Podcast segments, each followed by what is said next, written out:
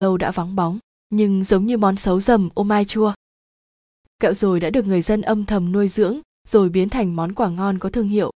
Cô bạn có người nhà vùng làng cổ đường lâm, mỗi bận có ai vào nam là lại chạy về làng mua ít kẹo rồi gửi đi làm quà. Những thanh kẹo trắng tinh, thơm nước mùi đường, nhân lạc vani sau chuyến đi dài vẫn còn giòn rụm như tấm lòng ấm áp của người phương xa.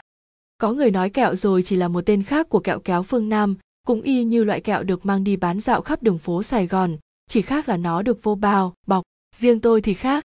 Khác ở chỗ từ một loại kẹo chỉ bán dạo, kẹo rồi đã được mặc áo, in nhãn đi chu du khắp nơi, để đến nơi nào dù xa lắc, mở ra cũng thơm phức, giòn rụm chứ không phải kéo ra một lúc là ỉu, mềm oặt tôi cũng đã mang chúng sang một vài nước, tặng cho vài bè bạn xứ người, họ ăn và khen, hỏi tôi, đó là kẹo nhật? Trả lời, cũng có hơi giống nhưng đó là kẹo việt nam rồi họ đến việt nam tham quan, hành trang mang về lại có vài túi kẹo rồi hà nội.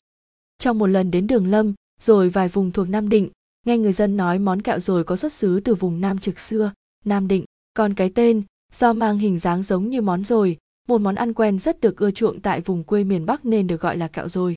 Ban đầu kẹo rồi được chỉ được bán trong các chợ ở một số làng quê trong tỉnh, có lúc biến tấu thành món kẹo đồi đồng nát, rau củ. Rồi theo thời gian từ món quà quê thành đặc sản của vùng quê và tiến đến thành phố, thành đặc sản và ngày càng phát triển, phổ biến đi khắp nơi. Nhưng cách làm kẹo thì muôn đời vẫn vậy, mật mía, mạch nha, đường, củ lạc, bây giờ thì có thêm vani, còn ngon hay không phải do người đánh kẹo. Đầu tiên, mạch nha và đường được đun nhỏ trên bếp lửa cho đến khi đạt độ dẻo quánh nhất định. Khi đó khối kẹo sẽ được người chế biến dùng tay sạch quật vào một chiếc cột có gán đinh, cho đến khi khối kẹo dẻo quẹo. Độ dẻo đủ để nặn thành khối hình trụ hay bẻ tơi đều kết kín lại, khi đó khối kẹo sẽ có có màu trắng đục, cũng có khi không quật mà nhồi trong chậu sạch, miễn là đạt đến độ dẻo thành phẩm. Rồi sau khi nhồi, kẹo được dàn mỏng làm thành vỏ hay áo kẹo, rồi cho lớp nhân gồm lạc rang giòn đã nhào trộn đường vào, sau đó cuộn tròn để trông như miếng rồi với lớp vỏ đường bên ngoài, nhân lạc bên trong.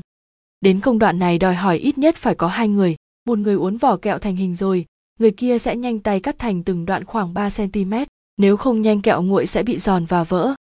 Kẹo sau khi chế biến xong sẽ được lăn qua lớp bột nếp trắng tạo thành một lớp phủ tránh dính khi ăn. Cái khéo của người làm kẹo là khi ăn khách sẽ cảm nhận vị giòn của vỏ, bùi, ngậy và thơm của nhân.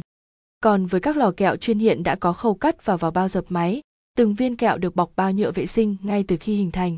Các khâu nấu nhồi cũng theo công nghệ hiện đại với máy vật bột để bảo đảm an toàn vệ sinh. Người hà nội tính ưa cầu kỳ thường hay ăn kẹo rồi với ly trà nóng đặc biệt vào tiết trời lạnh mùa đông, nhưng vào mùa hè, khi có gói trà ướp sen ngon, ngồi nhấm nháp kẹo rồi cùng trà ướp sen cũng là một cái thú trong mưa hè. Theo du lịch tour vn